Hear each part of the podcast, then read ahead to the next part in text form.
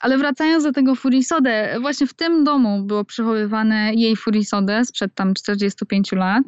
I powiedziała, zapytała, po prostu zaproponowała, że może ja bym sobie ubrała. No ja w tym momencie, w tamtym momencie miałam 26 lat, więc no powiedzmy, że no, no, ceremonia osiągnięcia dojrzałości w Japonii jest obchodzona w wieku lat 20, więc troszeczkę później, no ale no co się odwlecze, prawda?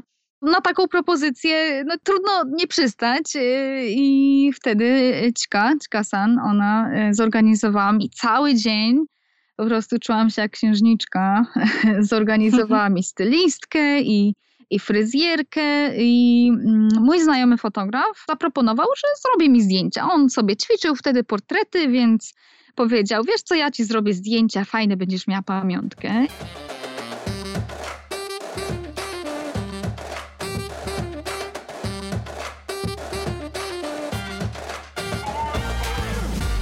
Cześć, tu Ania. Zapraszam do Pracowni Dziewczyn. Pracownia Dziewczyn to cotygodniowe rozmowy z dziewczynami i kobietami na temat edukacji. Edukacji tej szkolnej, czasem akademickiej, a już na pewno tej życiowej. Dokąd miała zaprowadzić, a dokąd zaprowadziła. O wyborach, o porażkach, o pracy kobiet, z kobietami i nad sobą. Dzisiaj Pracownia Dziewczyn łączy się z Japonią. Tam nas jeszcze nie było. Wirtualnie udajemy się do Tokio aby wysłuchać opowieści o ścieżce edukacyjnej Stasi Matsumoto, Polki zafascynowanej kimonem, tradycyjnym ubiorem japońskim, jednym z najbardziej kultowych symboli kraju kwitnącej wiśni. Trochę krajów w swoim życiu odwiedziłam, ale do Japonii nigdy nie dotarłam, mimo mojego żywego zainteresowania kulturą Japonii w gimnazjum i liceum, objawiającego się wtedy głównie czytaniem twórczości Haruki Murakamiego, Banana Yoshimoto czy Marcina Bruczkowskiego – no i oglądaniem produkcji studia Ghibli. Nawet aplikowałam kiedyś na japonistykę na Uniwersytecie Warszawskim, ale o tym porozmawiamy może kiedy indziej. Natomiast Stasia studiowała kulturoznawstwo dalekowschodnie na UJOcie i Asia Pacific Studies w Leeds. Przyjechała do Japonii prawie 9 lat temu od razu po studiach z zamiarem uczenia języka angielskiego. Traf chciał, że na jej drodze pojawiła się pewna starsza pani, która ucząc się gry na fortepianie i lubując się w muzyce Fryderyka Chopina, zapragnęła dowiedzieć się więcej o Polsce i o języku polskim. Co ta starsza pani ma wspólnego z zainteresowaniem Stasi kimonem? Dojdziemy do tego w dzisiejszym odcinku. Poza tym porozmawiamy o tym, czym jest ceremonia osiągnięcia dojrzałości, z czego składa się kimono. Porozmawiamy też o ulubionych kimonach Stasi, a także o tym, czego Stasia uczy się dzięki swojej pracy. Stasia Matsumoto, licencjonowana stylistka kimon i fotografka. Stasiu, witaj w Pracowni Dziewczyn. Dzień dobry. Bardzo mi miło. Dziękuję za zaproszenie. No, cała przyjemność po mojej stronie. Chciałabym porozmawiać właśnie w tym kontekście edukacji, jak to e, rozmawiamy sobie zawsze w Pracowni Dziewczyn i rozpocząć z Tobą od takich Twoich pierwszych wspomnień z dzieciństwa, z tego jak byłaś małą Stasią, i myślałaś sobie, och, jak ja dorosnę, to ja będę kimś, albo moim marzeniem byłoby być taką osobą, albo taką osobą, mieć taki zawód. Pamiętasz takie pierwsze swoje wspomnienia właśnie z, z bycia kimś, jak dorośniesz i czy one miały cokolwiek wspólnego z Japonią? Japonią na pewno nie miały nic wspólnego. Ja pamiętam e, jako dziecko, dostaję to pytanie czasami też e, ludzie pytają, czy od zawsze interesowałam się Japonią, więc odpowiem, że, że nie, że po prostu jako dziecko no to kojarzyłam słowa typu samuraj i, i sushi i myślę, że to tyle. Pamiętam, że chciałam być dziennikarką. Lubiłam pisać, opowiadać. E, lubiłam też uczyć inne osoby o różnych rzeczach, na przykład Często zostawałam po lekcjach, żeby uczyć koleżanki, które tam miały problemy, e, załóżmy, z, e, z innymi przedmiotami. Więc myślałam, że, że to będzie coś takiego właśnie dziennikarstwo, może nauczanie, edukacja, coś w tym rodzaju. Ty byłaś taką piątkową uczennicą, czy jak to z tobą było w szkole? Co tu dużo mówić, no tak, powiem ta, że tak, czytałam dużo książek, byłam jednak piątkową uczennicą, tak się mówi. Powiedziałabym, że tak do liceum to się utrzymywało. Co się stało w liceum? Nie wiem, w liceum e, po prostu stało się liceum. Właśnie bardzo dużo osób chyba e, w liceum jednak skupia się na tych rzeczach, które je interesują. Na przykład, no ja nie byłam e, dobra w przedmiotach ścisłych, więc w liceum sobie już odpuściłam te przedmioty ścisłe i się po prostu skupiałam na rzeczach, w których ja wiem, ja wiem sama, że, że ja jestem e, e, no dobra i, i ja się tym interesuję, prawda, więc myślę, że odpuściłam sobie już takie tematy, którymi się nie interesowałam do końca gimnazjum jednak no, musiały być piątki u mnie mm. i szóstki. O, i szóstki, proszę. No ja myślę tak, że, że właśnie e, zupełnie masz rację, że, że ludzie potem zaczynają prioryte, priorytetyzować, e, prawda, wybory maturalne, te, te przedmioty i wtedy tam się skupiamy bardzo, nie? To co ty zdawałaś na maturze? Angielski rozszerzony i wiedzę o społeczeństwie rozszerzony i polski ja chyba podstawowy poziom zdawałam, bo nie potrzebowałam rozszerzonego. Ja zdawałam tylko przedmioty, których ja potrzebowałam, żeby iść na e, UJ, na kulturoznawstwo. Ja sobie ustaliłam, że ja pójdę na to kulturoznawstwo i zdam, i więc nawet nie zdawałam ni niczego więcej. Czyli nie było planu B albo planu C? Nie. nie, tak teraz myśląc o tym, to rzeczywiście nie było planu B. To znaczy był, ale to też nie taki plan, który ja bym chciała zrealizować. Pomyślałam, że jeżeli nie kulturoznawstwo, to wybiorę po prostu taki ogólny przedmiot typu socjologia, prawda? Mhm. Ale no nie, nie powiem, żebym się specjalnie interesowała tym tematem, ale właśnie z przedmiotami, które ja zdawałam na maturze też mogłam się po prostu dostać na socjologię, ale wszystko poszło zgodnie z planem, więc no, nie trzeba było uruchamiać planu B, na szczęście. Skąd w tobie pojawiło się to zainteresowanie właśnie kulturoznawstwem i taka myśl, że o, że to są może studia dla mnie? To też był albo koniec gimnazjum, albo początek liceum. Chyba bardziej początek liceum. No, zaczęło się to od muzyki, powiem tak. E, ja byłam fanką e, cięższych brzmień. I po prostu pewnego dnia, przypadkowo całkiem, natrafiłam na teledysk e, zespołu z Japonii. Wtedy nie wiedziałam, że jest to zespół z Japonii. Nie rozumiałam języka. E, było to coś nowego, prawda? Po prostu bardzo spodobała mi się muzyka. Też nie wiedziałam skąd jest ten zespół. No i sprawdziłam po prostu. Zapisałam sobie nazwę zespołu, nazwę piosenki, e, tytuł piosenki i sprawdziłam sobie trochę więcej informacji o tym zespole i okazało się, że jest to zespół rockowy z Japonii. I tak to się zaczęło, no, opisując w bardzo dużym e, skrócie, ale też to było właśnie około pierwszej klasy liceum, więc miałam 16 lat. Jak e, się ma 16 lat, to dobrze jest mieć hobby, prawda? Dobrze jest e, się czymś tak. zająć. Więc no, z tego zrobiłam takie swoje hobby i chciałam uczyć się właśnie japońs- języka japońskiego, ale powiem tak, e, no, w tamtych czasach na japonistykę było bardzo ciężko się dostać, więc nawet nie próbowałam. E, no i kulturoznawstwo dalekoschodnie to była taka druga najlepsza rzecz, prawda? Więc pomyślałam, no a czemu by nie zgłębić tych swoich zainteresowań bardziej? Jest to coś, co mi sprawia przyjemność. No, lubię uczyć się właśnie o tych tematach i nie tylko o Japonii, e, bo kulturoznawstwo dalekowschodnie obejmuje też Indie, Chiny, państwa typu Wietnam, no ale to są jednak e, te humanistyczne e, tematy, w których ja zawsze dobrze się czułam. Mhm. Tak to jakoś wyszło. Dobrze ci było tam na tym ujocie, bo tutaj pojawił się kiedyś u nas taki wątek e, właśnie no, renomowane uczelnie i one mają jakąś taką baśń wokół siebie. A często różnie jest, jeżeli chodzi o daną osobę, daną studentkę, danego studenta, że nie, mieliśmy jakieś oczekiwania, a potem te oczekiwania nie zostały spełnione, albo myśleliśmy, że będzie zupełnie inaczej, a jest właśnie zupełnie inaczej. Jak to było z tobą? Ja czas swoich studiów wspominam bardzo dobrze i w Polsce, i w Anglii. Naprawdę najlepszy czas. No ja nie mam złych wspomnień. Powiem tak, że dość śmieszną rzeczą teraz dla mnie jest, tak patrząc wstecz, miałam zajęcia z popkultury japońskiej i ja miałam trzy. Miałam troje z popkultury japońskiej. Ledwo, ledwo. tak, i sama nawet nie wiem czemu.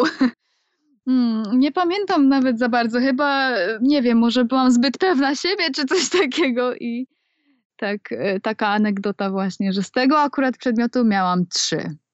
No, ale czas studiów wspominam bardzo dobrze, UJ wspominam bardzo dobrze. No nie wiem, trafiłam też na bardzo fajną grupę ludzi. To też jest bardzo ważne, wydaje mi się. Tak. Nie tylko sama uczelnia, prawda, tylko też osoby, które ciebie otaczają. To całe środowisko i ja miałam tu szczęście, że no byliśmy zgraną paczką każdy miał swoje y, takie specyficzne zainteresowania, swój charakter. Y, tak jak mówię, bardzo dobrze wspominam te lata. Super. A jak to było z nauczycielami czy nauczycielkami? E, nie tylko na studiach, może też wcześniej. Czy ty spotkałaś takich nauczycieli, których, czy nauczycielki, które bardzo pamiętasz i może mieli albo miały na ciebie jakiś taki znaczący wpływ? Powiem tak, ja pamiętam tylko nauczycieli języków. Języka angielskiego, niemieckiego, japońskiego na każdym szczeblu edukacji, czy to w podstawówce, czy to w gimnazjum, w liceum i później w, właśnie na ujocie. Ale to też się wiąże, myślę, bardzo z tym, czego ja chciałam się uczyć i czego moi rodzice chcieli, żebym ja się uczyła, czyli bardzo właśnie, szczególnie mój tata, powiem tak. Tata bardzo, bardzo zawsze zachęcał mnie, żeby e, uczyć się angielskiego, zawsze powtarzał, że e, jeżeli będę znała języki, na pewno angielski. Angielski to jest po prostu mus ale też inne języki, że zawsze powtarzał, że jeżeli będę znała języki, to zawsze sobie poradzę w życiu, gdziekolwiek będę, zawsze sobie poradzę i zostało to ze mną bardzo przez, y, no nawet do teraz, prawda? Pamiętam bardzo dobrze, kiedy tata powtarzał, bo często powtarzał. I myślę, że to też dlatego najbardziej w pamięci mam tych nauczycieli, którzy uczyli języków. Zastanawiam się, bo z tego, co ja się orientuję, to ty może nie jest dobre słowo, wykładasz naukę o kimonie, ale kiedy przychodzą do ciebie osoby właśnie na stylizację, na sesję, to ty im opowiadasz o tym kimonie, prawda? I uczysz ich trochę o kulturze, tak, tak. o ubiorze i tak dalej. Ty lubisz taką rolę, właśnie bycia trochę po drugiej stronie i takiej przewodniczki po, po tym e, świecie kimona właśnie? Myślę, że tak. To jest mój charakter tak też patrząc wstecz na siebie, jakim ja byłam dzieckiem i później właśnie inne szczeble edukacji, to zawsze chciałam być liderką. Mhm. też lubiłam to, prawda? Lubiłam też e, pomagać właśnie e, słabszym tam kolegom, koleżankom, prawda? Z różnymi tematami, w których ja byłam lepsza. Tłumaczyć coś, co ja dobrze rozumiałam, ale inni nie rozumieli, prawda? No tak, dobrze, no dobrze się czuję w takich rolach, rzeczywiście. To znaczy, jeżeli chodzi o kimono, to też staram się być takim mostem, jakby, prawda? Mhm. Bo ja uczę się po japońsku, prawda? Ja jeszcze, jeszcze chodzę do tej swojej e, szkoły. Uczę się po japońsku, ale powiedzmy, że żeby iść do takiej szkoły, no jednak trzeba być na dość dobrym poziomie językowym, prawda? Bo to są dość trudne zagadnienia. Język jest bardzo techniczny, no co to dużo, mówić, kiedy y, na przykład ktoś uczy się, żeby, uczy się medycyny, prawda, no to uczy się języka, który no jest specyficzny tylko jeżeli chodzi o zagadnienia medyczne, prawda, więc jeżeli chodzi o kimono, no to jest tak samo, nie są to słowa czy pojęcia, które są używane w codziennym życiu, prawda, więc no, ja uczę się po japońsku, i tłumaczę po angielsku. Są to też zagadnienia, które nie są często przetłumaczone na angielski. Jest dość ciężko znaleźć informacje na internecie, nawet jeżeli ktoś ma chęci, ale jeżeli nie ma tych, y, nie ma znajomości języka, no to będzie mu ciężko, prawda? Staram się być takim pomostem. Dobrze. To brzmi tak dość, y, nie wiem, pompatycznie, no ale tak to widzę też. Czy ja wiem, czy pompatycznie? Myślę, że brzmi dobrze. Nie ma, nie ma co, wiesz, roztrząsać. Jeżeli ty tak, widzisz się jako taki most, to, to jak najbardziej. A powiedz mi właśnie w e, intro, w przedstawieniu ciebie troszeczkę wspomniałam o tym, że jesteś w Japonii właśnie prawie 9 lat, 9 lat temu przyleciałaś i miałaś taki plan, żeby uczyć inne osoby języka angielskiego. Jak to było właśnie na, na początku Twojej obecności w Japonii? Jeżeli chodzi o mój plan nauczania języka angielskiego, to powiem tak i powiem szczerze, że jest to po prostu najłatwiejszy sposób, żeby tutaj przyjechać i zostać na dłużej, więc no, głębi tutaj nie ma. No i jest to dość znany sposób, prawda? E, no bo żeby przyjechać do Japonii, z Japonią nie jest tak, że zdecydujesz, a ja chcę przyjechać do Japonii, ja przyjadę, znajdę sobie pracę i zostanę. No nie jest, nie jest to tak łatwo, prawda? My jesteśmy dość przyzwyczajeni do tego myślenia, no bo jesteśmy w Unii Europejskiej, prawda? Że na przykład pojadę do Francji, zostanę, zarejestruję się, znajdę pracę i, i będę jakoś żyć, prawda? No Tak, i tak. jeżeli chodzi o Japonię, no to nie. Potrzebna jest wiza, jest cały proces. Trzeba mieć powód po prostu, żeby tutaj zostać, bo inaczej, no to powiem tak, że biuro imigracyjne nie będzie e, zbyt przyjazne. Więc no najpierw trzeba po prostu załatwić y, sobie różne, różne rzeczy i najłatwiejszym sposobem, żeby po prostu się zaczepić, że tak powiem, no jest y, znalezienie sobie pracy w szkole angielskiego, no bo na to zawsze jest zapotrzebowanie, prawda? A powiem tak, że nawet jeżeli nie jest się native, native speakerem, a na przykład ma się y, dyplom z uczelni no, brytyjskiej czy amerykańskiej, to łatwiej jest jednak dostać tą pracę. Taki był mój plan. To też jest powód, e, dla którego ja przeniosłam się na Uniwersytet e, w Leeds. Plan był taki, żeby dostać dyplom w języku angielskim, żeby udowodnić, że angielski znam. I zanim przyjechałam tutaj, po prostu wyszukiwałam różne informacje, może jakieś targi pracy i znalazłam całkiem przypadkowo taki event, targ pracy jakby, w Londynie, a że moi rodzice mieszkają w Londynie i ja też jak e, już skończyłam studia, wróciłam właśnie do domu rodziców w Londynie. Akurat miałam wolny dzień wtedy. Wszystko się tak dobrze złożyło. I poszłam na te targi pracy. Była tam właśnie taka jedna firma, sieć szkół, które oferują lekcje konwers- konwersacji po angielsku Mhm. no, wyraziłam zainteresowanie pracą w tej firmie. Zostałam zaproszona na pierwszą rozmowę o pracę. Pamiętam, że miałam to rozmowę o pracę z, y, z Anglikiem. Więc no ja i Anglik w jednym pokoju, to już myślałam, no ja jestem tutaj na straconej pozycji, a niespodzianka, bo ja dostałam e, maila, że zapraszają mnie na drugą rozmowę o pracę. Z tym, że ja już wtedy miałam kupiony bilet do Japonii i to było coś, co nie było związane w ogóle z, z moimi poszukiwaniami pracy. Ja po prostu już kupiłam sobie bilet, pomyślałam, że pojadę, zobaczę jak wygląda Japonia, jak wygląda Tokio, jak wygląda życie. Jeżeli znajdę jakąś pracę Mhm. i będę mogła zostać, to zostanę. A jeżeli nie, no to nie ma presji. Wrócę po prostu do Londynu, do rodziców i wtedy będę myśleć, prawda? Znaczy, gdzieś tam z tyłu głowy tak myślałam, że, że ja zostanę, ja dam radę, jakoś to będzie, jakoś to załatwię.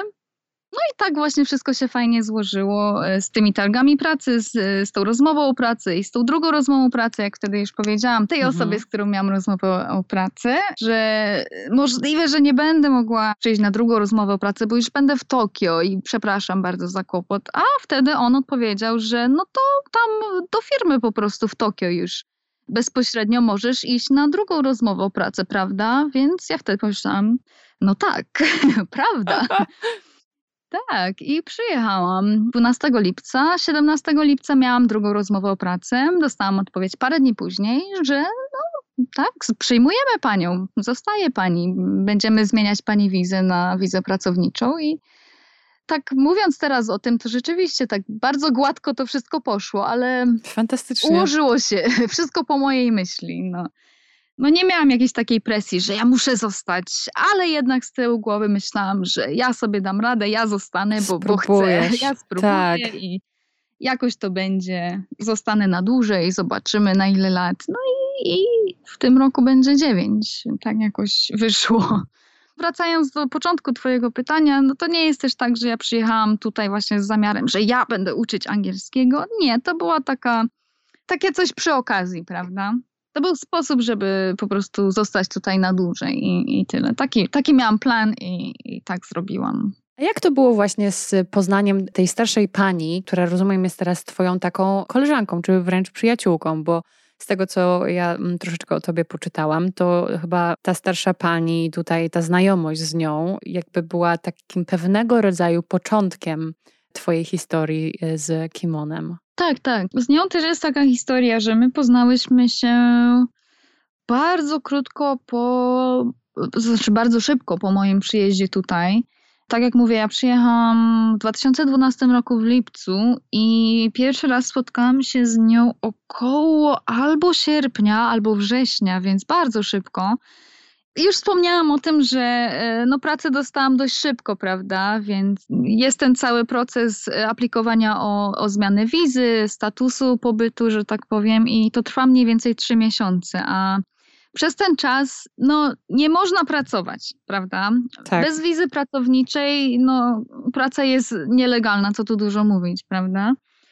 Więc y, mając trzy miesiące czasu i no, nie znałam prawie nikogo, a języka też za bardzo nie znałam. Znaczy uczyłam się japońskiego zanim przyjechałam, ale powiedzmy, że nauka z książek i, i, ćwiczenie z koleżanką z ławki to jest coś innego jednak niż, tak. niż życie po prostu. No ale właśnie tak mówię, no miałam, miałam czas, chciałam trochę poćwiczyć uczenie, bo wiedziałam już, że ja będę uczyć angielskiego w szkole.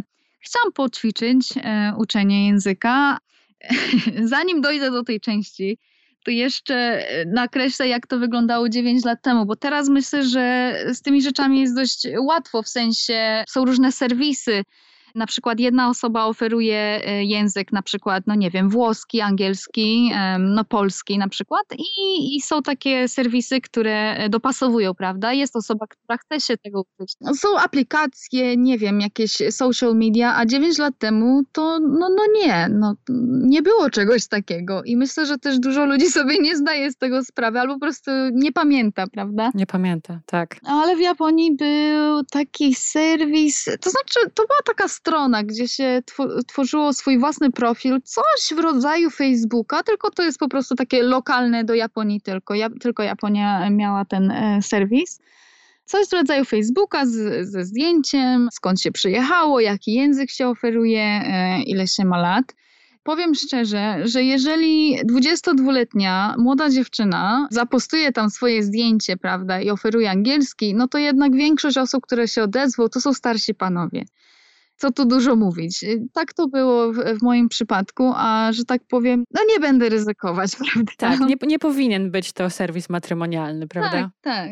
A tak to wyglądało, prawda? No też nie chcę mówić, że wszyscy mieli jakieś tam um, no, dziwne intencje, ale że tak powiem, no Jasne. lepiej być przezorną. Przezorną, tak, tak. bezpieczną. Więc pomyślałam, no to zmienię język na polski może, no bo myślę, że osoby, które szukają języka polskiego naprawdę chcą się uczyć języka polskiego, prawda? Jest taka szansa, tak? No jest większa szansa. Angielski to jednak jest szeroki, prawda? Jest... Zaznaczam tylko, że mogę dać lekcję polskiego i odezwała się właśnie moja teraz znajoma właśnie, e, ma na imię Cika ja mówię w ogóle Cika-san, bo to jest taki tytuł jak, jak pani, prawda? Pani Cika-san. Odezwała się do mnie że, i właśnie opisała, że jest starszą panią, że e, uczy się gry na e, fortepianie, bardzo lubi Chopina, bardzo interesuje się polską i chciałaby się pouczyć trochę polskiego, więc e, spotkałyśmy się. I to było, tak jak mówię, dość szybko. Wrzesień, czy, czy, czy nawet koniec e, sierpnia. Od samego początku to było bardziej. To nie było coś takiego, że ja byłam nauczycielką, a ona była studentką, prawda? Tylko to była taka luźna rozmowa, i później tak jakoś naturalnie się to przeistoczyło w taką relację bardzo koleżeńską. Tak, w sensie, że ona, no, no znała moją sytuację, w sensie moją sytuację, no ja byłam sama, prawda, w Tokio i też e, z wieloma rzeczami musiałam sobie poradzić sama, no a, z wieloma rzeczami było mi ciężko na początku, prawda, więc ona oferowała swoją pomoc, za co jestem bardzo wdzięczna. E, I chodzi tu o, o rzeczy typu, no nie wiem, biuro podatkowe czy coś takiego, prawda, bardzo takie przyziemne sprawy. I ona też bardzo chciała, żebym ja doświadczyła takich kulturalnych, typowo japońskich tematów. E, jakaś zielona herbata, e, kimono właśnie e, zabierała mnie na, na, na lunch, na spacery do takich bardziej tradycyjnych tutaj rejonów w Tokio. I też zorganizowała wypożyczanie kimona parę razy, ale wtedy też nie myślałam o tym za bardzo jakoś głębiej, prawda? To jest po prostu coś, co ludzie robią jako taką, to jest taka rozrywka jednodniowa, prawda? Wypożycza się po prostu kimono, to takie fancy dress. Po prostu przebra, przebierałyśmy się w to kimono i, i spacerowałyśmy sobie. Chodziłyśmy po jakichś takich starszych kafejkach. Taka rozrywka na jeden dzień, prawda? Więc przez długi czas nie myślałam o tym tak głębiej, ale dzięki niej zaczęłam się interesować tym bardziej. A pamiętasz, kiedy już doszłaś do takiego momentu, że kimona są naprawdę interesujące? Nie wiem, wielość barw, wzorów, historia, która jest za tym kimonem, czy jeżeli chodzi o taki kontekst historyczny Japonii, ale też historia danego, prawda, ubioru kogoś, który ty na przykład ratujesz, bo ktoś no, chce się go pozbyć i ty się e, właśnie takim e, przejmujesz takie kimono, czy odkupujesz takie kimono. Jesteś w stanie powiedzieć, co tak naprawdę stało się takim bakcylem w tym kimonie, że zostałaś zafascynowana i połknęłaś ten haczyk? Znaczy, to też się wiąże bardzo właśnie z Ciką. To był koniec 2016 roku i ona zapytała, czy chciałabym spróbować ubrać e, jej furisodę. To jest takie bardzo formalne kimono. Teraz głównie jest noszony przez młode dziewczyny na ceremonię osiągnięcia dojrzałości. I ona swoją ceremonię miała 40 lat temu, prawda? No w tym momencie już, już 45, bo mówimy o 2016 roku. I to był też czas, w którym niestety oboje jej rodziców odeszli. I został jej dom. Stary dom, w którym ona się wychowała, w którym oni mieszkali, no ale został pusty, prawda? I to był ten czas, w którym ona sprzątała dom, zanim został wyburzony, bo została ta działka, ten teren sprzedany deweloperowi. I ona właśnie wtedy czyściła tam, nie wiem, szafę swojej mamy, swojego taty i bardzo dużo tych starych kimon jej mamy było właśnie w tych pokojach. Jakieś wachlarze, bo jej mama była tancerką, ona tańczyła taniec nihonbuyo, tradycyjny japoński taniec. Tak teraz myślę właśnie, a jej tata był fotografem, tak, tak przy okazji. O. Tak. Nie wiem, może, może coś w tym jest. Jakoś nie myślałam o tym za bardzo wcześniej, ale może coś w tym jest rzeczywiście. I nawet raz pojechałam do tego domu, zanim został wyburzony i przygarnęłam parę rzeczy, jakieś stare kimono i też zdjęcia, które jej tata robił. No i to, są, to były zdjęcia głównie z lat 50., 60. i bardzo dużo osób na tych zdjęciach właśnie nosiło kimona. No ale zdjęcia były czarno-białe, prawda, więc ciężko tam zobaczyć różnorodność kolorów czy wzorów. wzorów. Ale wracając do tego furisodę, właśnie w tym domu było przechowywane jej furisodę sprzed tam 45 lat. I powiedziała, zapytała, po prostu zaproponowała, że może ja bym sobie ubrała. No ja w tym momencie, w tamtym momencie miałam 26 lat, więc no powiedzmy, że no, no, ceremonia osiągnięcia dojrzałości w Japonii jest obchodzona w wieku lat 20, więc troszeczkę później, no ale no co się odwlecze, prawda? Na taką propozycję no, trudno nie przystać y, i wtedy Ćka, Ćka-san, ona y, zorganizowała mi cały dzień po prostu czułam się jak księżniczka.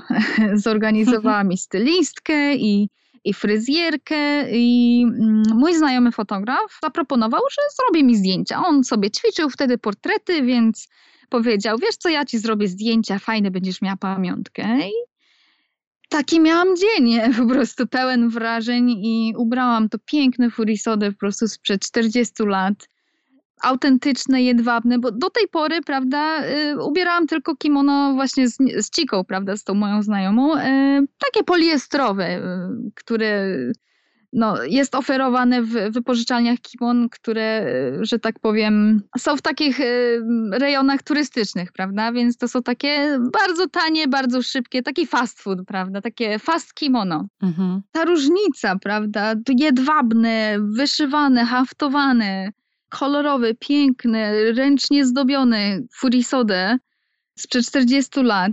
No naprawdę, to jest nie do porównania to uczucie.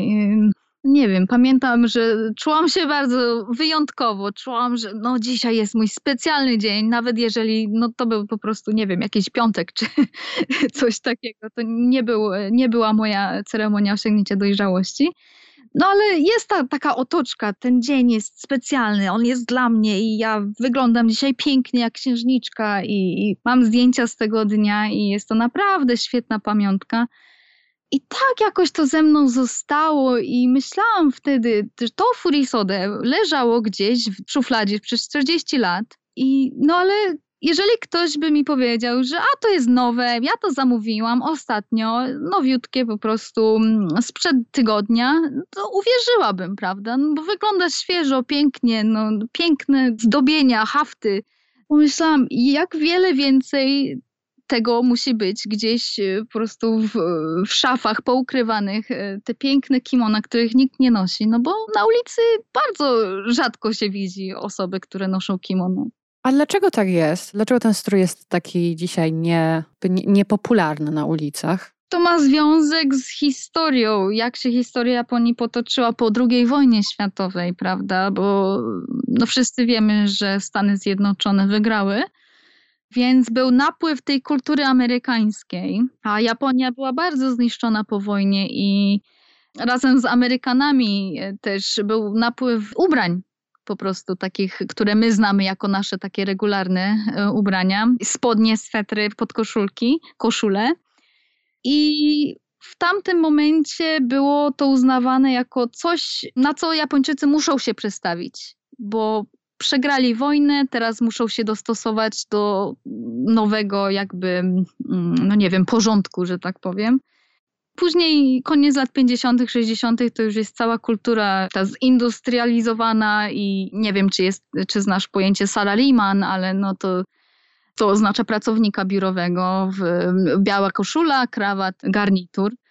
Więc no nie było w społeczeństwie miejsca, miejsca po prostu już, już na kimono i też czysto takie praktyczne względy wydaje mi się, że tutaj grają dużą rolę, bo kimono bardzo ogranicza ruchy, a że prostu życie i społeczeństwo szło do przodu, prawda? Bo Japonia po wojnie bardzo dynamicznie się rozwinęła. To kimono było uznawane jako mało funkcjonalne, taki relikt, takie coś z przeszłości, że jest coś, co moja babcia nosi, coś w tym rodzaju, prawda? A no, dynamicznie rozwijające się społeczeństwo jednak wolało nowe, mm, nowoczesne rzeczy. No i jednak te ubrania dla, w stylu zachodnim miały więcej sensu. Więc no bardzo dużo czynników jednak się na to składa. Stasiu, jakbyś mogła nam tak w kilku słowach powiedzieć właśnie, z czego składa się takie tradycyjne kimono, może przedstawić nam kilka takich elementów, które na pewno są zawarte w kimonie noszonym przez mężczyzn, czy kimonie noszonym przez kobiety, to damskie i męskie kimono. Wiem, że mogłybyśmy tutaj rozmawiać, poświęcić temu cały odcinek po prostu. Powiedziałaś na przykład to, że kimono faktycznie może ograniczać trochę ruchy, i że są te mm, kimona są takie bardziej na dzień dzisiejszy e, związane z jakimiś ceremoniami, z, z odświętnymi wydarzeniami i właśnie ta ceremonia osiągnięcia dojrzałości. Też wiem, że na wesela czasami się nosi kimona. Z czego takie kimono się mm, składa? Na początku chciałam tylko zaznaczyć, że kimono to jest po prostu ubranie, prawda? I ma swoją funkcję, i ma swoje rodzaje, więc istnieją e, typy bardzo takie codzienne, takie casualowe i semiformalne, i bardzo formalne, i bardzo takie specjalne na ceremonie, czy to ślub, czy, czy kimono noszone przez mnichów na przykład, prawda? Więc to wszystko istnieje, tak?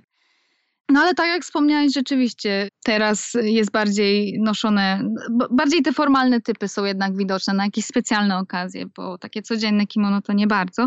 No ale wszystkie te typy, one mniej więcej wyglądają tak samo, to znaczy podobnie, prawda? Działają troszeczkę inaczej, to też zależy od e, czasu, miejsca i okazji, ale sposób ubierania jest mniej więcej taki sam, więc e, kimono, taki pełny strój, on składa się z trzech warstw przynajmniej. Więc mamy warstwę taką bieliźnianą pod samym spodem, prawda? Jeżeli chodzi o kobiety, to kobiety bardzo często też mają specjalne pasy wypełniające, więc albo właśnie pasy spłaszczające krągłości, albo wypełniające na przykład talię, wcięcie w talii, prawda? Mhm. Bo baza pod kimono powinna być płaska, więc to jest taka duża różnica dość, jeżeli chodzi o ubrania w stylu zachodnim, no na przykład sukienki, jeżeli chodzi o sukienki, to przeważnie mamy pas, prawda, pasek talii, żeby tą figurę jakoś podkreślić, prawda. Jeżeli chodzi o kimono, to nie, nie ma czegoś takiego jak podkreślanie e, figury, wręcz przeciwnie. Po prostu wszyscy powinni wyglądać jak tuba. Mhm. Więc są takie warstwy pod samym właśnie spodem jest ta pierwsza bieliźniana warstwa, druga warstwa, która nazywa się nagadziuban i ona wygląda trochę jak kimono, ale nie jest tak długa i jest to coś, co jest noszone pod spodem tylko. No to jest taka jakby halka, no nie wiem jak do, do czego to porównać. No ale musi być, jeżeli chodzi o kimono, no to musi być ta warstwa. Jakby to łatwo wytłumaczyć. Jeżeli wyszukasz zdjęcie na przykład kimono, kogoś noszącego kimono, to zawsze pod spodem będzie widoczny taki kołnierz, przeważnie biały. Ten kołnierz, on jest właśnie naszyty na tą spodnią e, warstwę, która się nazywa nagadziuban. I ten kołnierz musi być. I później jest właśnie samo kimono, czyli ta kolorowa warstwa, jedwabna, piękna mm, sukienka. No nie wiem, ciężko jest mi porównać kimono do sukienki, ale. I pas. Pas się nazywa obi. I jest też dużo akcesoriów, które mają swoje funkcje i które muszą się znajdować na tym outficie, ale są też dekoracyjne. To jest bardzo fajne w kimono, że rzeczy, które mają swoją funkcję, one, no można się nimi bawić, można zmieniać kolory, można dopasowywać, nie wiem, w zależności od okazji, w zależności od humoru, więc jest to taki bardzo indywidualny, powiedziałabym, strój. To też może być powodem, dla którego, nie wiem, nie jest zbyt popularny, no bo Japonia jednak uwielbia swoje uniformy. No ale to, to też moja taka poboczna myśl teraz mi przyszło do głowy. Okej. Okay. A twoje ulubione kimona, twoje ulubione stroje do jakiej kategorii, y, jakie by miały cechy, takie wpisujące je w kategorię ulubione kimona Stasi? Jeżeli chodzi na przykład o materiał, o kolory, o ornamentację, czy jest jakiś taki klucz, który te kimona, które tobie wpadają właśnie w oko, spełniają? Ja mam, mam takie swoje ulubione style, ale też muszę, muszę powiedzieć, że no materiałem na kimono no jest jedwab jednak, więc e, siłą rzeczy większość moich kimon jest jedwabnych. Ja powiedziałabym, że łączę tradycyjny styl z nowoczesnymi dodatkami. Na przykład ubiorę jakieś ciężkie buty e, albo buty na obcasie, czy jakąś koszulę pod spód, czy coś takiego, jakąś torebkę, jakąś czapkę, beret.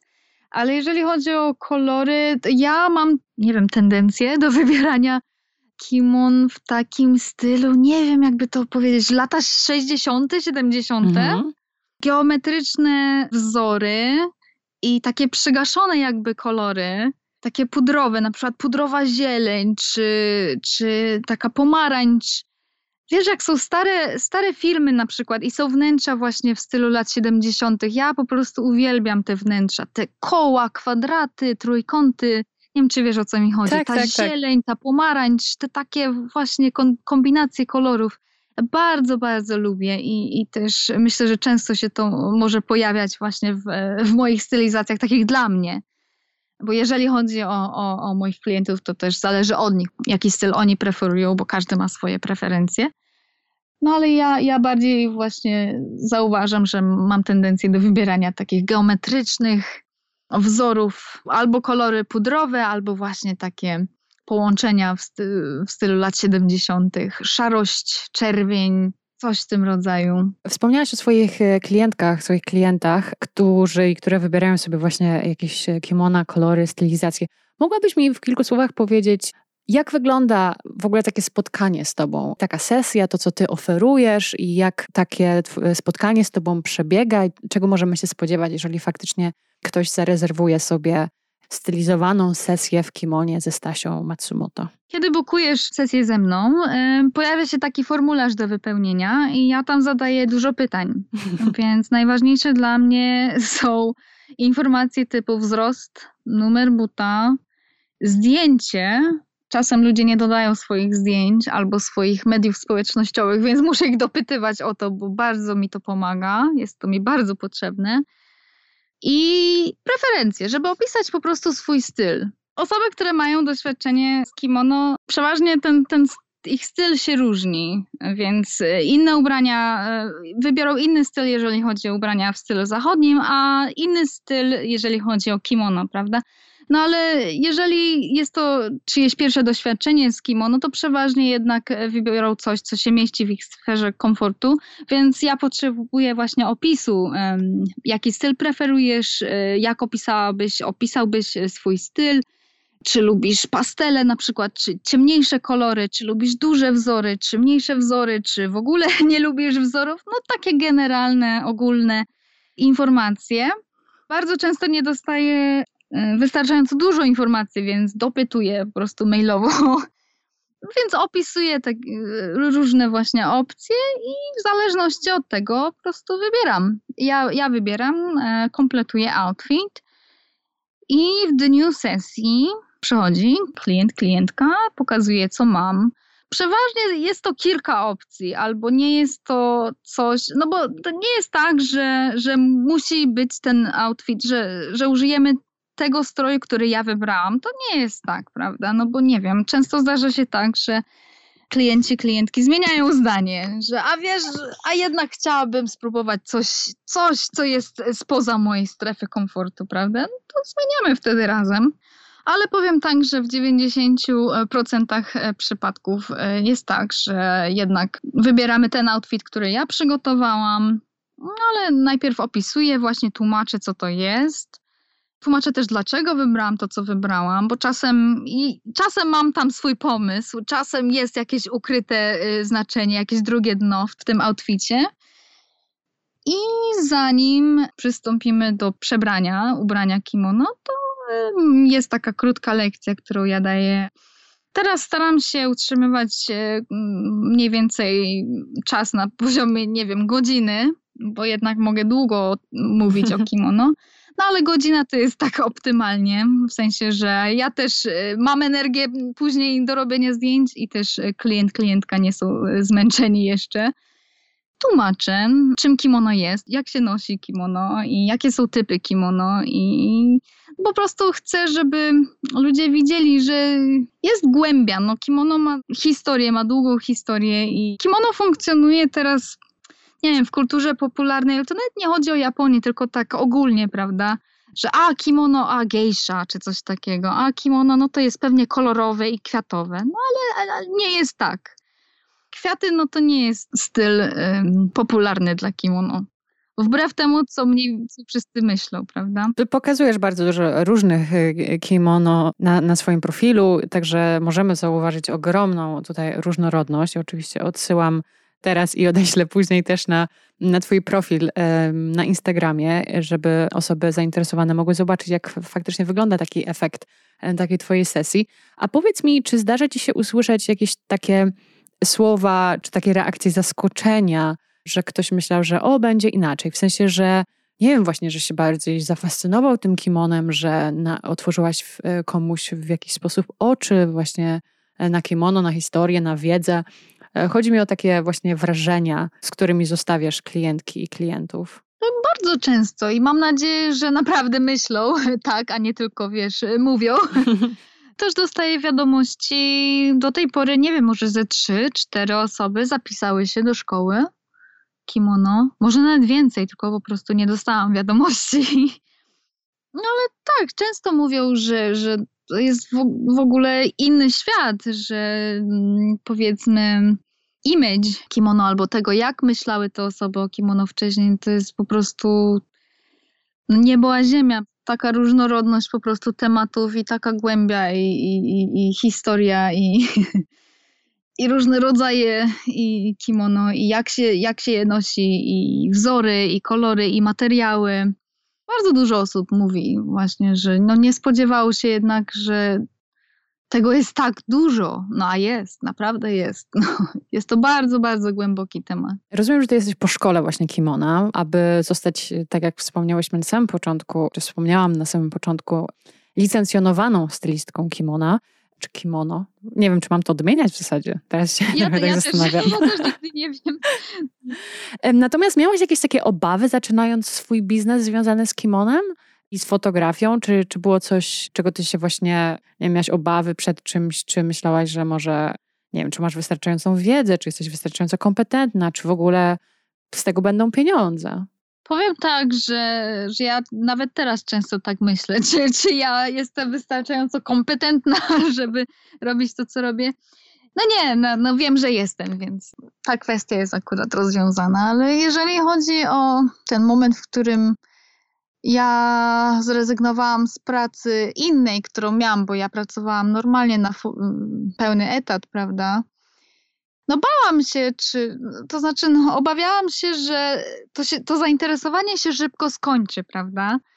Bo oczywiście próbowałam badać grunt, więc e, pytałam e, gdzieś tam na swoich mediach społecznościowych, czy byłyby osoby zainteresowane takim a takim serwisem. I oczywiście bardzo dużo osób mówiło, że tak, świetnie, no to jest to, czego brakuje właśnie. Myślałam, no w tamtym momencie dużo osób, y, dużo osób zadeklarowało zainteresowanie, prawda, ale czy to się utrzyma? Tak, żeby y, kontynuować tą moją pracę przez 3, 4, 5, 6, 10 lat. Ale wiesz co, teraz to ja zaczęłam w 2018. Zrezygnowałam z pracy w sensie innej w ogóle, niezwiązanej z kimono e, w marcu 2019, mamy 2021, dwa lata temu. I no, jest dobrze.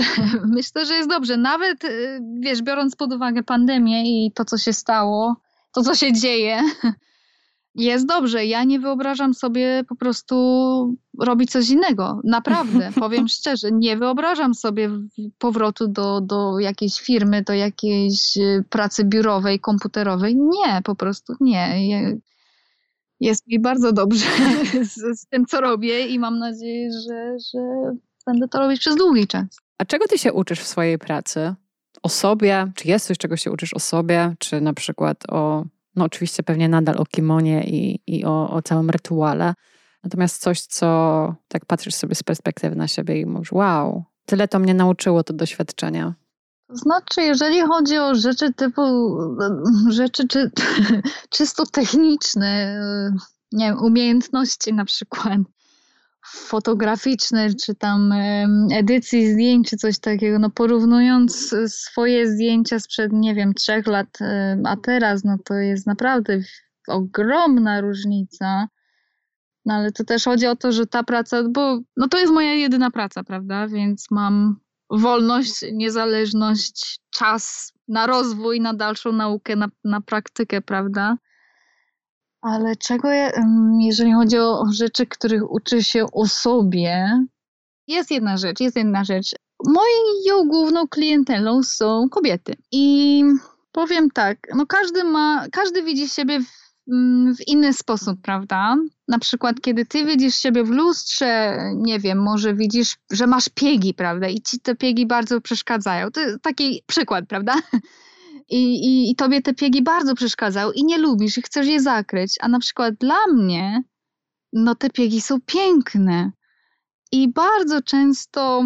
Co, dajesz taką dozę samoakceptacji tym dziewczynom? Czy ch chciałabym też myśleć o tym, tak, prawda? Bo czasem będą to bardzo długie rzęsy, na przykład. Czasem będzie to no, piękny uśmiech, czasem będą to duże oczy, jak Bambi, prawda? Albo nie wiem, pełne usta, coś, albo piękne, gęste włosy. Zawsze jest coś naprawdę specjalnego w, no, w każdej osobie, która do mnie przychodzi.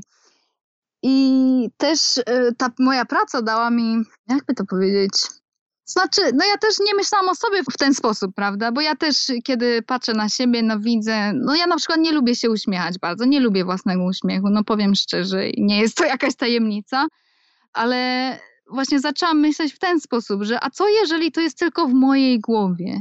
A no nie jest to jakiś taki big deal, prawda? No i musi być coś specjalnego. Ja na przykład bardzo lubię swoje włosy i jeżeli e, tam spojrzysz na mój Instagram, to zobaczysz, że ja z kimono bardzo często noszę rozpuszczone włosy, ale to jest powód bo lubię swoje włosy. Dzięki temu, co robię, tak odkrywam właśnie takie zagadnienia, że że no, każdy ma w sobie coś pięknego, coś specjalnego, prawda? Nawet jeżeli no, my tego nie widzimy, ktoś inny to zauważy. Mi się wydaje, że ty potrafisz to tak pięknie podkreślić właśnie na tych zdjęciach, taką unikatowość pewnej cechy na przykład u człowieka. Staram się, ale przeważnie to są takie rzeczy, które właśnie w moich oczach wyglądają dobrze, tak jak wspomniałam, no nie wiem, ktoś ma przepiękne rzęsy, więc y, możliwe, że, że z tą osobą często robię zdjęcia właśnie takie z góry, żeby podkreślić te rzęsy, coś w tym rodzaju. Możliwe, że, że, że jednak to znajduje odzwierciedlenie w moich zdjęciach.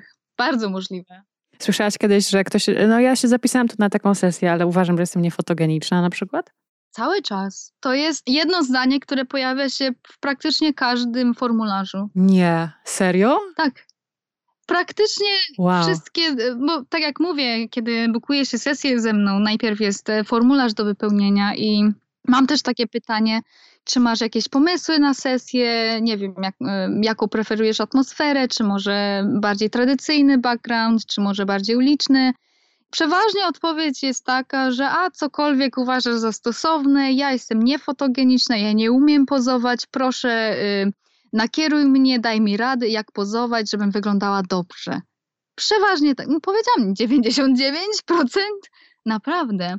Czy jest tam dużo takiej niepewności, wątpliwości tak, i właśnie tak. tego, że, ja, że te zdjęcia nie będą ładne, nie? Czy coś takiego? Tak, tak, tak. Bo, ale ja rozumiem, ja rozumiem, naprawdę, bo jeżeli ktoś jest przyzwyczaj, przyzwyczajony do robienia, nie wiem, selfie na przykład, no to przeważnie robi się to selfie z jednego tam kąta, prawda? W którym się wygląda najlepiej. Na przykład z lewej, lewy profil, czy tam prawy profil, czy coś takiego.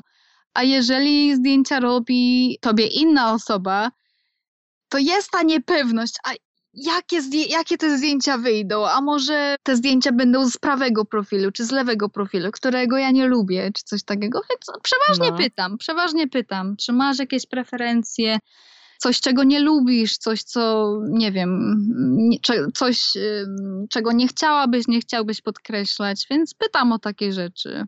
Bo jednak, jeżeli osoba czuje się pewnie i komfortowo z tobą, to jednak y, to będzie widoczne na zdjęciach, mi się wydaje. Więc no, no nic na siłę, prawda? Nic, co by było niekomfortowe dla, dla moich klientów. Ale też nie pokazuję zdjęć. A, że w trakcie sesji, tak? Nie pokazuję. Aha, mhm. Nie, nigdy. Więc to jest też taki element zaskoczenia, powiem, że zobaczysz, kiedy dotrą już edytowane zdjęcia, ale też mam w kontrakcie napisane bardzo jasno, że ja nie zmieniam, nie wiem, kształtu twarzy, nie wyszczuplam, nie wydłużam, nie robię tego typu rzeczy, więc jest to bardzo jasno napisane, więc ludzie wiedzą, na co się piszą. Stasia, ty jesteś dumna z tego miejsca, gdzie jesteś teraz i ze swojego biznesu i że sobie tak radzisz i że to kimono w pewnym sensie rozkwitło pod, e, pod twoim skrzydłem. Tak, tak, myślę, że tak. Do wszystkiego doszłam sama. Wszystko, co mam, wszystkie, wszystkie te kimon, to, to, to cała kolekcja, którą mam, skompletowałam ją sama. Ale to też, też się bardzo wiąże z tym, jaka ja jestem, jaki mam charakter. A jaki masz charakter? Co masz na myśli? Ja jestem bardzo niezależna, powiem tak. Ja bardzo nie lubię być zależna od kogoś i ja wszystko, wszystko chcę zrobić sama. Więc ciężko jest mi na przykład poprosić o pomoc, bo ja chcę zrobić sama. Ja zrobię, ja dam radę, coś w tym rodzaju, prawda? To znaczy, oczywiście, tak jak rozmawiałyśmy, miałam tam wsparcie, czy to w, w mojej znajomej Japonce, czy, czy teraz no, w mężu też, prawda, albo w rodzinie męża, prawda? Ale jeżeli chodzi o ogół tego, co mam, no to do wszystkiego doszłam sama, tak, własną pracą i własnym wysiłkiem, więc tak, oczywiście, no, no powiem szczerze, no jestem dumna z tego, gdzie jestem i mam nadzieję, że się to utrzyma. A nie wiem, czy znane jest ci takie zjawisko właśnie jak syndrom oszustki, bo jeżeli tak mówisz właśnie, że do wszystkiego sama doszłaś, że jesteś dumna, że to się fantastycznie naprawdę słyszy, dobrze się tego słucha, ale z drugiej strony też tak trochę sobie myślę o tym, że czasami osoby, które na przykład mają jakieś takie, jakieś korzenie y, po prostu z y, innego kraju, są obcokrajowczyniami czy obcokrajowcami, to że sobie mogą pomyśleć, że nie wiem, że może ja nie jestem taka wystarczająco kompetentna, będąc na przykład w Twoim przypadku Polką, e, aby, wiesz, opowiadać o czymś, co jest tak bardzo tradycyjne dla innego kraju. Czy Ty masz czasami coś, coś takiego, czy absolutnie jesteś wolna od takiego syndromu, że ktoś Cię cię nakryje, że, e, że opowiadasz coś, co nie jest prawdą, czy coś takiego? Cały czas, cały czas, codziennie. Ale nie chodzi o kimono. Nie w temacie kimono, bo jeżeli chodzi o kimono, to ja mam swoją licencję, ja wiem, że wiem. Okej, Em, twarda wiedza, jasne. Tak, ja wiem, co robię i wiem, że wiem więcej niż, y, nie wiem, większość Japończyków. Więc jeżeli o to chodzi, to czuję się dość pewnie, ale jeżeli chodzi o ten syndrom, to bardzo często się tak czuję, jeżeli chodzi o moje zdjęcia. Takie rzeczy typu, nie wiem, czysto techniczne, czy moje edytowanie, czy no, no zdjęcia, powiem tak, no zdjęcia. Nie wiem, ale to też jest bardzo często tylko w mojej głowie, prawda? Mówisz coś, coś sobie wtedy, walczysz z tym jakoś? W sensie, a Stasia, co ty wymyślasz? Jakby skup się, zobacz, zrobiłaś tyle zdjęć, jakby tyle godzin tam włożyłaś, że klient jest zadowolony, zapłacił. Rozmawiałam o tym z, ze znajomym fotografem i on polecił mi, żeby zobaczyć oryginał zdjęcia.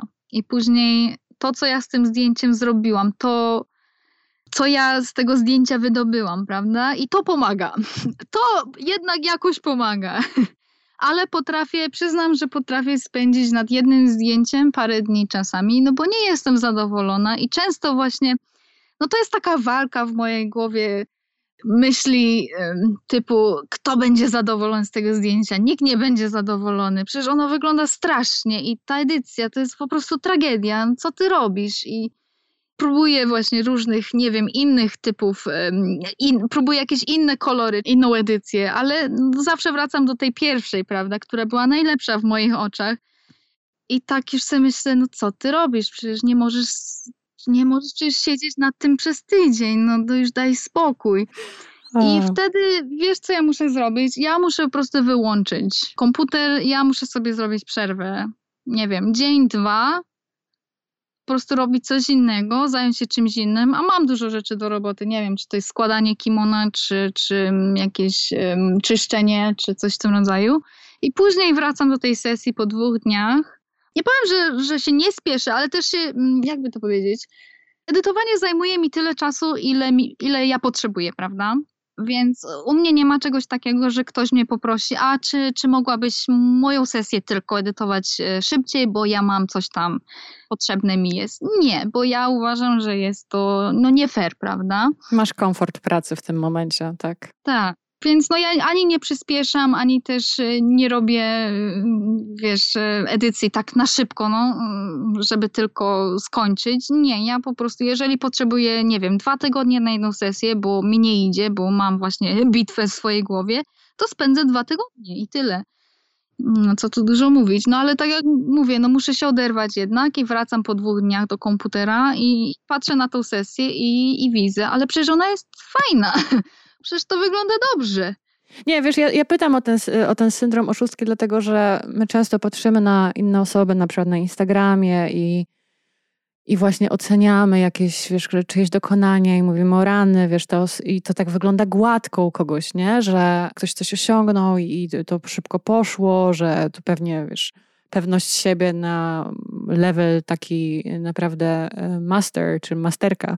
Natomiast y, często właśnie fajnie jest podzielić się tym, że, że wątpimy, że my czasami myślimy, że, że właśnie to, to, co robimy, to no, powinno być poprawione na przykład, tak? Czy, czy my na pewno jakby jesteśmy pewni swoich kompetencji i, i myślę, że dużo osób, dużo dziewczyn tak ma i ma mm, w sobie tak, jakieś takie tak. niepewności, nie? Ale bardzo często mi się to zdarza. Nie powiem, że nie. I, I, jeżeli chodzi o zdjęcia właśnie, o fotografię, bardzo często też, mm, wiesz, staram się nie porównywać swojego stylu ze stylem kogoś innego, bo nie kończy się to dobrze. Mm, bo wtedy zaczynasz myśleć, a czemu ja nie mogę uzyskać tego samego efektu? Gdzie jest ta przeszkoda? Co jest dla mnie nie do przeskoczenia, prawda? Bo to jest coś technicznego, to musi być coś w Photoshopie, czego ja nie potrafię zrobić, prawda? Ale są te rzeczy, które ja potrafię, na przykład ta osoba, która, nie wiem, edytowała inne zdjęcie w sposób, który, no nie powiem, że zazdroszczę, ale bardzo, bardzo mi się podoba, a nie potrafię uzyskać takiego efektu, prawda? Może ta osoba, nie wiem, nie, nie potrafiłaby uzyskać takiego efektu, który ja uzyskuję, prawda? Więc myślę, że działa to w dwie strony i kiedy sobie to uświadomimy, uświadomimy to nie wiem, czujemy się trochę lepiej z tym, no ja, ja przynajmniej tak staram się myśleć. Porównywanie siebie do kogoś innego, no nie jest dobre, prawda? No, masz swój styl, są rzeczy, w których ty jesteś dobra, ludzie przychodzą do ciebie właśnie po to, po ten, ten twój styl, twoją stylizację, znaczy mówię o sobie teraz, prawda? Mhm. Znaczy, no, ludzie bukują sesję ze mną dla mojego stylu, dla moich stylizacji i no o to w tym chodzi, prawda, więc staram się nie porównywać siebie do innych osób, no ale jest to nieuniknione, nie powiem, że nie robię tego, bo czasem się zdarza, ale no nie jest to dobre, nie jest to dobre, więc Jasne. Staram się unikać tego typu myślenia, ale tak, no syndrom oszustki znam. Znam, nie polecam. Ach, ten przeklęty syndrom, no, po prostu. A Stasia, uczysz się czegoś, e, czegoś nowego, jakieś nowe umiejętności? Czy, czy ta nauka tak jest dla ciebie ważna, żeby się dokształcać, czy właśnie poznawać, eksplorować jakieś nowe tematy, zdobywać jakieś nowe umiejętności? Na chwilę obecną coś, co zrobiłam ostatnio, to kimono ślubne. Więc e, uczyłam się, jak ubierać kimono ślubne, bo jest to też coś, co zaczęłam oferować. Więc to jest taki, taka nowa umiejętność, którą nabyłam, powiedziałabym tak. To jest wszystko związane z moją pracą, z tym, co ja robię tutaj u siebie, więc na przykład układanie włosów czy coś takiego, no ale wiesz, to może brzmieć tak łatwo, że tak powiem, albo nie wiem, trywialnie, że o, układanie włosów, a to jest cała matematyka do tego, to nie są takie łatwe rzeczy, naprawdę. Naprawdę, ja bym chciała, żeby ludzie sobie uświadomili, że to są, wiesz, umiejętności, które no trzeba ćwiczyć i nabyć. Ja się spodziewałam, że po prostu każdy ma zupełnie inne włosy, nie? Jakby tak, że to tak, zupełnie inny materiał, z którym się pracuje, tak, nie? tak. Więc to nie są takie łatwe i oczywiste rzeczy. Z twojego miejsca, czy chciałabyś powiedzieć coś dziewczynom młodszym, ale też może po prostu dziewczynom, niekoniecznie młodszym, może starszym dziewczynom, które szukają czegoś nowego, albo się przebranżawiają, albo są na początku swojej drogi, coś, co może e, tobie jakoś pomogło na twojej ścieżce? Coś, co cię wsparło, co było dla ciebie jakąś otuchą gdzieś po drodze? Może parę rzeczy. Ja bym powiedziała tak, żeby odkryć, co się naprawdę lubi robić. Na przykład, jeżeli chodzi o mnie, no to połączenie po prostu kimono i fotografii jest perfekcyjne, no ale powiem tak, że ja teraz mam lat 31, a zaczęłam e, robić to, co robię dwa lata temu, więc 29, prawda? A jest taka presja, że nie wiem, kiedy już, już po studiach mamy lat 24, 25, już musimy mieć e, wszystko um, zaplanowane na całe życie, że już, już musimy wiedzieć, gdzie jesteśmy w tym swoim życiu, prawda? Wydaje mi się, że często jest taka presja, że, że musimy mieć wszystko już, jak to się mówi po polsku, figured out. Tak, wszystko za zaplanowane, jakoś ogarnięte, my wszystko wiemy, E, prawda, nie? Ogarnięte, tak, tak. Ale to jednak nie jest tak. No, no, no zdarza się tak, że poznajemy coś przez całkowity przypadek, ale wkręcimy się w to bardzo i, i, i chcemy wiedzieć więcej, więc no, czy nigdy nie jest za późno, prawda? To po pierwsze. A po drugie, to też, też się bardzo wiąże, mm, mi się wydaje, z, z takim właśnie moim charakterem, ale no nie daj sobie wmówić, że nie potrafisz.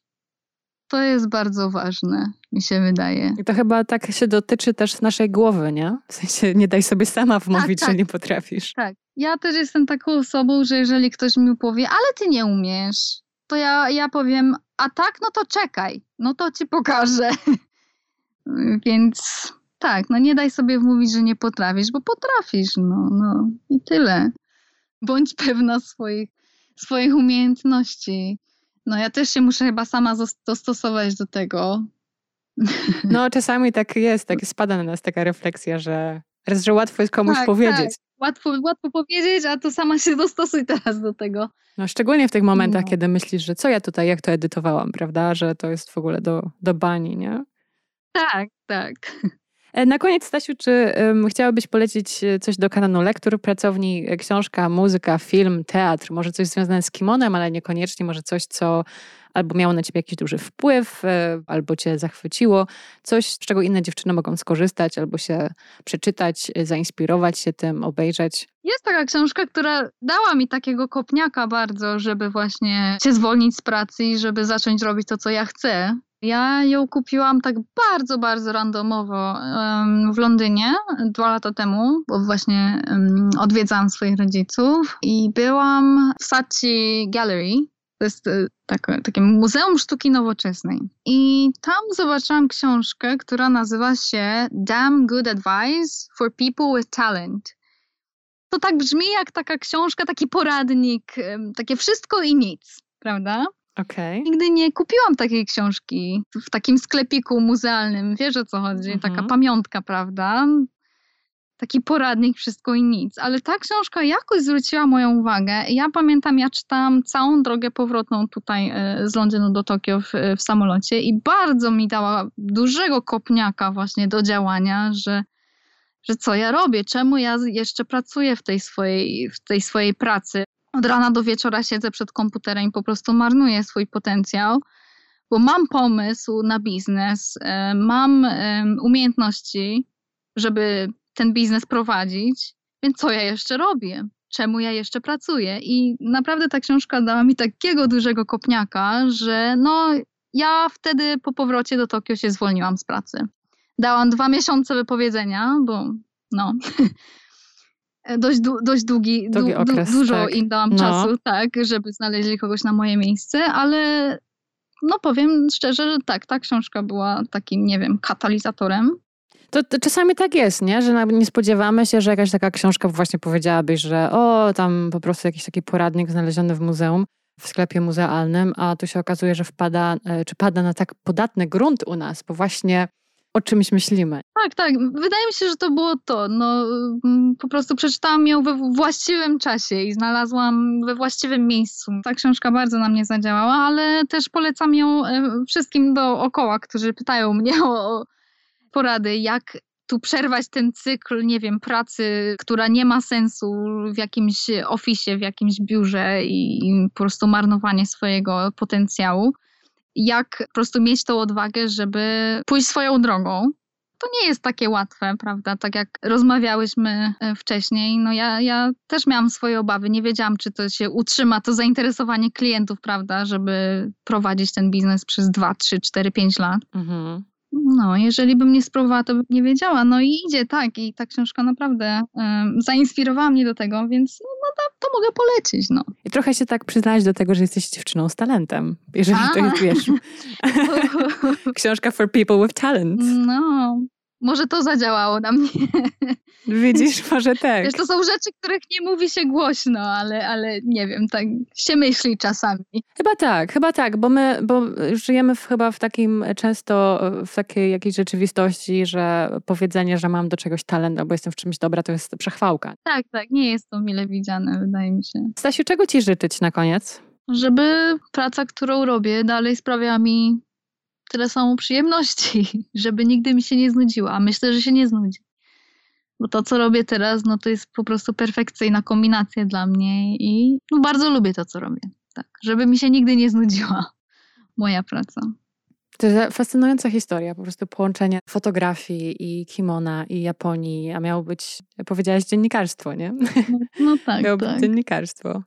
Takie pierwsze, pierwsze myśli. Ale są elementy, no w tym co robię są jakieś elementy, prawda, bo ja też tam piszę troszeczkę o kimono, robię swój research, więc no, są elementy. Stasia Matsumoto. Stasiu, dziękuję Ci bardzo za rozmowę i tego Ci życzę, aby właśnie nigdy się ta praca nie znudziła, żeby Ci nie zbrzydła, żebyś się w niej rozwijała fantastycznie, żeby nadal zawsze była Twoją pasją i żebyś czerpała z niej bardzo dużo satysfakcji. Dziękuję bardzo.